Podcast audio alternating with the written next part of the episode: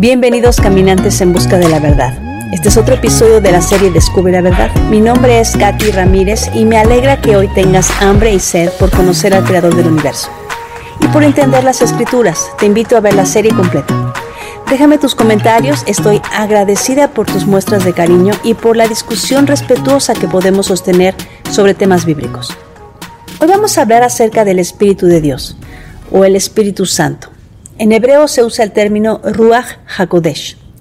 Aunque el término Ruach eh, o Ruach HaKodesh como tal no aparece en las escrituras hebreas, una forma muy similar sí aparece junto al posesivo Ruach Kodeshha o tu HaKodesh, que es lo que aparece en el Salmo 51.11, cuando el rey David le ruega al Creador no ser despojado de su espíritu. Vemos al Espíritu del Eterno por toda la Biblia, pero creo que podemos encontrar el tesoro sobre lo que significa la presencia del Consolador en nuestras vidas, porque nuestro deseo es ser transformados, ser llenos del Espíritu Santo. Muy bien, entremos en materia. Los escritos de los apóstoles mencionan al Espíritu Santo y su obra en la vida de los creyentes 90 veces en el Nuevo Testamento. Vamos al principio de la escritura. Descubramos cuál es la descripción concreta hebrea del Espíritu del Eterno. Recurramos al principio de hermenéutica de buscar el significado de los conceptos en la primera vez que aparece el término espíritu o ruach de Elohim en la Biblia. Y dice así, Génesis 1.2, y la tierra estaba desordenada y vacía, y las tinieblas estaban sobre la faz del abismo, y el espíritu, ruach, de Dios o Elohim, se movía sobre la faz de las aguas. Esta es la primera mención del término ruach en la escritura, y a partir de aquí iremos escudriñando las implicaciones de este término. En este lugar, la palabra ruach fue traducida como espíritu, pero veremos que también se puede traducir como viento o aire. Unos capítulos adelante volvemos a encontrar esta palabra. En Génesis 3.8 dice, Luego oyeron la voz de Yahweh Elohim que se paseaba por el huerto al aire o le ruach del día. Y el hombre y su mujer se escondieron de la presencia de Yahweh Elohim entre los árboles del huerto. La palabra hebrea ruach significa literalmente el viento y se deriva de la raíz primaria raj, que significa un camino prescrito. La palabra raj no se encuentra en el texto bíblico, pero se define por las diversas raíces primarias derivadas de esta. Entonces, la palabra que se traduce como aire es ciertamente ruach, la misma que se usa en Génesis 1 para referirse al Espíritu de Dios. Así que la pregunta es, ¿qué tiene en común el viento o el aire con el Espíritu o Dios mismo? La mejor forma de descifrar esos misterios es irnos a la raíz de la palabra o a sus derivados, y así tenemos que las palabras hermanas de ruach son araj, significa caminante, esta palabra la encontramos en uso en jueces 19-17 y dice, y alzando el viejo los ojos vio a aquel caminante, Araj, en la plaza de la ciudad y le dijo, ¿a dónde vas y de dónde vienes? Otra palabra hermana de Ruach es Yareach, que significa luna. Y en Génesis 37.9 la encontramos en uso. Soñó aún otro sueño y lo contó a sus hermanos, diciendo, He aquí que he soñado otro sueño, y aquí que el sol y la luna, Yareach, y once estrellas se inclinaban a mí. Otra palabra también hermana de Ruach es rege, y significa molino. Mira cómo dice Deuteronomio 24:6. No tomarás en prenda la muela de molino ni de abajo ni de arriba, porque sería tomar en prenda la vida del hombre. ¿Qué tiene que ver un caminante con la luna, un molino y el espíritu o el viento? Pues el viento sigue un camino en cada estación. El molino sigue un patrón de movimiento. El caminante sigue una ruta. La luna también sigue una vía por el cielo. Si seguimos nuestro propio viento, vamos a la destrucción desde la perspectiva bíblica. Pero si seguimos el viento o el ruach de Elohim, encontramos su camino. Así dice la Biblia. En Isaías 26 dice, La senda del justo es rectitud, tú que eres recto, allanas el sendero del justo. Ciertamente, siguiendo la senda de tus juicios, oh Señor, te hemos esperado. Tu nombre y tu memoria son el anhelo del alma. Y en el Nuevo Testamento, en Juan 14, Jesús le dijo, yo soy el camino y la verdad y la vida. Nadie viene al Padre sino por mí. Si me conocieseis, también a mi Padre conoceríais, y desde ahora le conocéis y le habéis visto. Si te fijaste, hay un énfasis en seguir el camino de Dios. Hay una senda por la que debemos andar. El Espíritu de Dios es Dios, Elohim mismo. El Espíritu se movía sobre la faz de las aguas y dijo Dios. Pero además encierra otro pensamiento. Desde la perspectiva hebrea, es la forma invisible de cómo hace o crea las cosas, cómo opera, cómo piensa y cómo controla el universo, y en consecuencia de cómo espera que nosotros operemos. Jesús usó ese mismo pensamiento en Juan capítulo 3 refiriéndose al nacimiento espiritual. Le dijo a Nicodemo, el viento sopla de donde quiere y oye su sonido, mas ni sabes de dónde viene ni a dónde va. Así es todo aquel que es nacido del Espíritu. El nacido del Espíritu, del Ruach, tiene un patrón, un camino que seguir. Y Pablo, como buen hebreo, lo presenta así. O vives de acuerdo al patrón, o vives de acuerdo al caos. Mira cómo dice Romanos capítulo 8.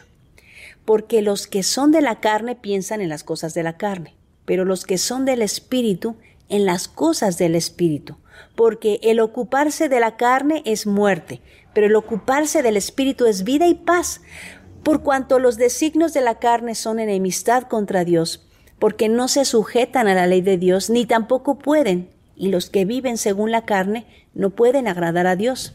Mas vosotros no vivís según la carne, sino según el Espíritu, si es que el Espíritu de Dios mora en vosotros, y si alguno no tiene el Espíritu de Cristo, no es de él. Así que Ruach no es necesariamente el concepto más material porque no había otro que usar, sino que es el más concreto para expresar la naturaleza divina y la consecuencia del nacimiento espiritual que implica necesariamente caminar el camino divino siguiendo sus instrucciones, observando su patrón. Una y otra vez leeremos en la Biblia que Dios espera que andemos por su camino.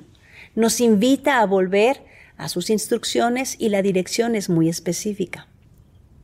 El profeta Isaías dice, Allí habrá una calzada, un camino, y será llamado camino de santidad. El inmundo no transitará por él, sino que será para el que ande en ese camino. Los necios no vagarán por él. En Éxodo 18 Dios instruyó, y enséñales los estatutos y las leyes, y hazles saber el camino en que deben andar y la obra que han de realizar.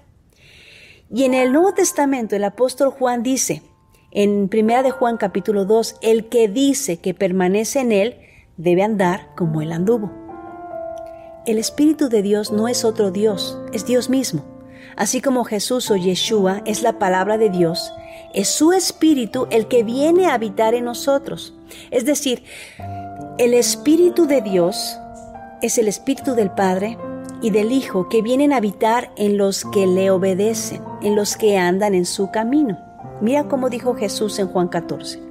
Si me amáis, guardad mis mandamientos y yo rogaré al Padre y os dará otro consolador para que esté con vosotros para siempre, el Espíritu de verdad, el cual el mundo no puede recibir porque no le ve ni le conoce, pero vosotros le conocéis porque mora en vosotros y estará en vosotros. No os dejaré huérfanos, vendré a vosotros. Todavía un poco y el mundo no me verá, mas, pero vosotros me veréis, porque yo vivo, vosotros también viviréis. En aquel día vosotros conoceréis que yo estoy en mi Padre y vosotros en mí y yo en vosotros. El que tiene mis mandamientos y los guarda, este es el que me ama, y el que me ama será amado por mi Padre, y yo le amaré y me manifestaré a él. La palabra consolador en griego es paracleton, que también se puede traducir como abogado o llamado a ayudar. En hebreo, este nombre sería Eliezer, que significa Dios es ayuda. Es curioso que el siervo de Abraham tuviera ese nombre y a él le tocara ir a buscar la esposa para Isaac. Lo que el Espíritu hace, va y busca la novia del Mesías. Regresemos a Juan 14. Dice este pasaje que si guardas los mandamientos del Padre, entonces vendrá el consolador a habitar en ti y ayudarte. Y los discípulos entendieron este principio porque Pedro y Juan lo repiten cuando fueron presentados ante el concilio. Hechos 5. Dice así, respondiendo Pedro y los apóstoles dijeron, es necesario obedecer a Dios antes que a los hombres. El Dios de nuestros padres levantó a Jesús a quien vosotros matasteis, colgándole en un madero. A este Dios ha exaltado con su diestra por príncipe y salvador para dar a Israel arrepentimiento y perdón de pecados. Y nosotros somos testigos suyos de estas cosas. Y pon atención. Y también el Espíritu Santo, el cual ha dado Dios a los que le obedecen. En Juan 15, en el versículo 16 dice que este consolador es además el Espíritu de verdad, o Ruach Haemet, que es la verdad es algo que el mundo no puede ver ni conocer y esta es la verdad de acuerdo a la Biblia. En Juan 17, 17 dice, santifícalos en tu verdad, tu palabra es verdad. Segunda de Timoteo 2.15 dice, procura con diligencia presentarte a Dios aprobado, como obrero que no tiene de qué avergonzarse, que usa bien la palabra de verdad. En segunda de Samuel 7.8 dice, ahora pues, oh Señor Dios, tú eres Dios, tus palabras son verdad y tú has prometido este bien a tu siervo. Así que la palabra de Dios es la verdad y el Espíritu es la verdad y nos guía a la verdad y Jesús o Yeshua es el camino, la verdad y la vida. Entonces, el propósito del Espíritu de Dios es guiarnos a vivir de acuerdo a la verdad que es la palabra de Dios. ¿Puedes ver entonces por qué la verdad nos hará libres? Dios te va a ayudar a hacer lo que desea hacer tu corazón cuando su espíritu viene a habitar a tu vida. Si quieres corromperte, recibirás múltiples oportunidades para ser injusto y tal vez te hartes del pecado. Pero si tienes el anhelo de hacer la voluntad de Dios, vas a recibir ayuda. Está escrito en los profetas que Dios ayudaría. Cuando comenzamos a guardar los mandamientos de Dios, su palabra que es la verdad, entonces, nadie puede jactarse diciendo, mira, qué excelente soy para observar los mandamientos, porque tenemos que reconocer que estamos siendo ayudados por el Espíritu. Yo no puedo ser obediente en mis fuerzas, yo necesito la ayuda de Dios. Si amas a Dios y tienes el deseo de obedecer, entonces viene la promesa de que el Espíritu vendrá y te dará poder. Serás bautizado o sumergido en el Espíritu y Él te ayudará a vivir en santidad. Y el día que te presentes delante del Padre, justo, Él se llevará la alabanza y la gloria porque no hubieras podido sin su ayuda.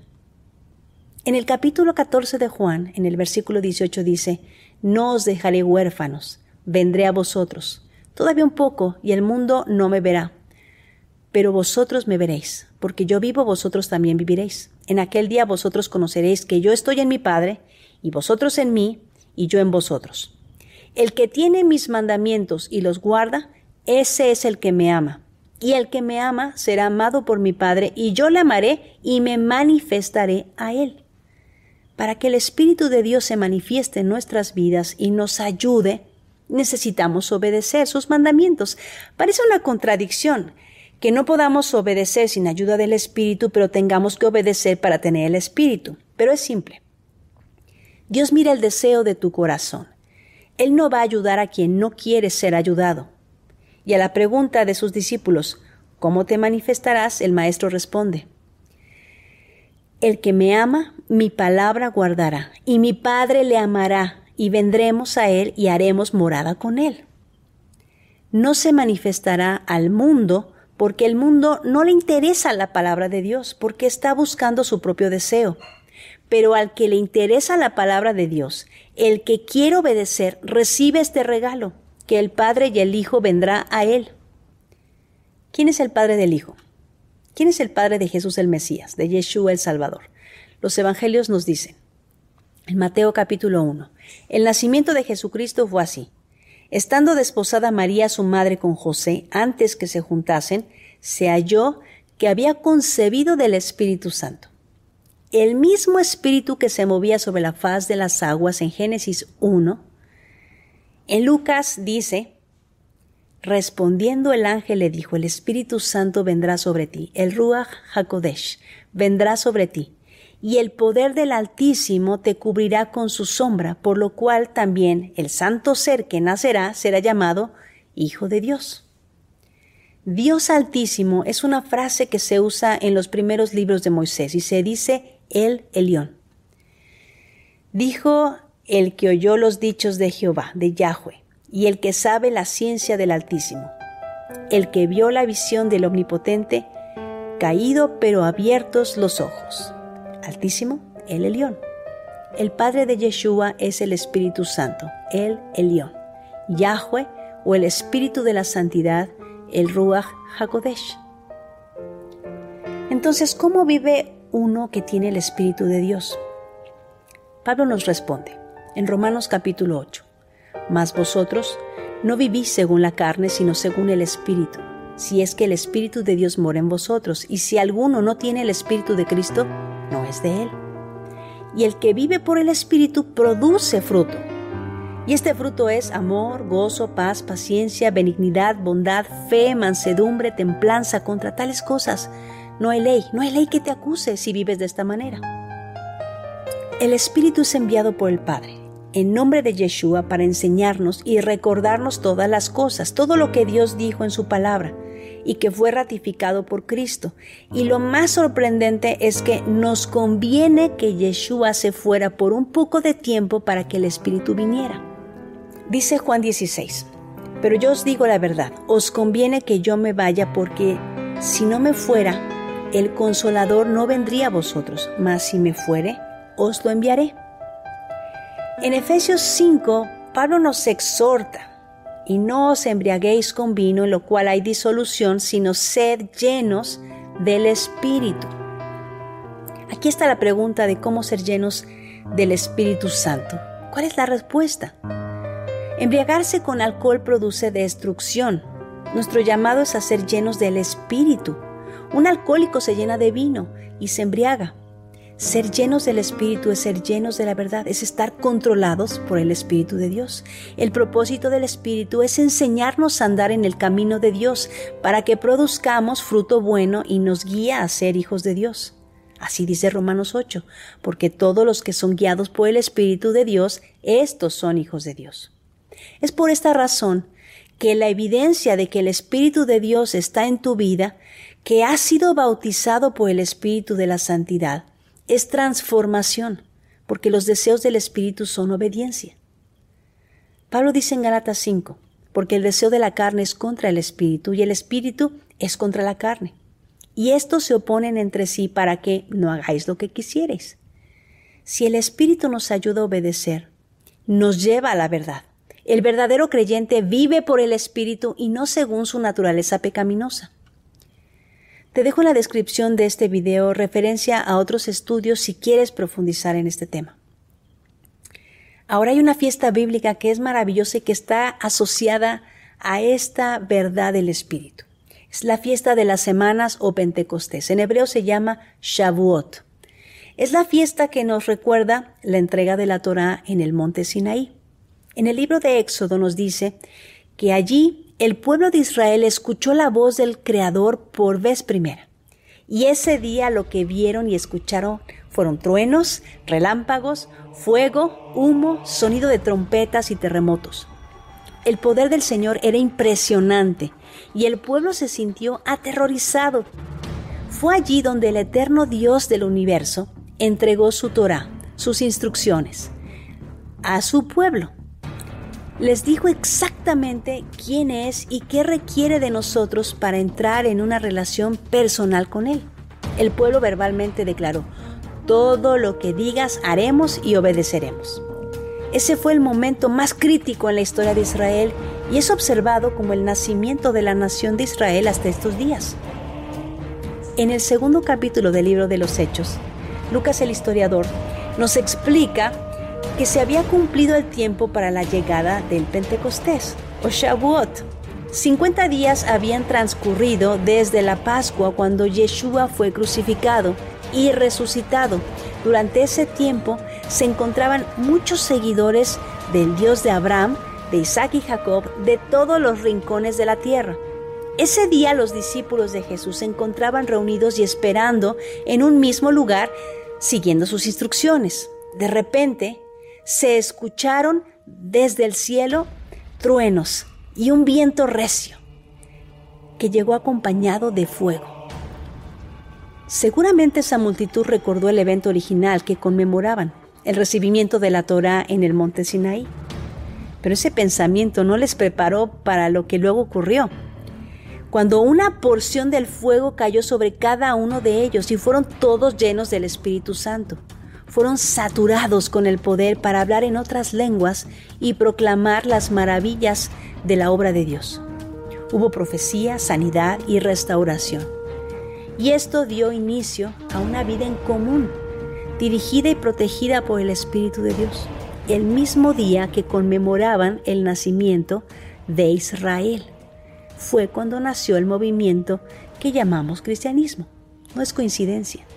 Finalmente se trata de lo mismo porque en el Sinaí descendió Moisés con las tablas de la ley. En Pentecostés, 1500 años después, descendió el Espíritu Santo para escribir la ley de Dios en el corazón de los creyentes. La razón por la que el Espíritu viene a la vida del creyente es para escribir las instrucciones del Padre en nuestro corazón. Esta es mi profecía favorita. Os daré un corazón nuevo y pondré un espíritu nuevo dentro de vosotros. Quitaré de vosotros el corazón de piedra y os daré un corazón de carne. Y pondré dentro de vosotros mi espíritu y haré que andéis en mis estatutos y los pongáis por obra. Esto lo encuentras en Ezequiel capítulo 36. El Espíritu Santo es un regalo dado por Dios para dar poder a su pueblo, para que pueda cumplir su voluntad. Su preciosa presencia no es algo que puede ser ganado ni merecido, pero puede perderse.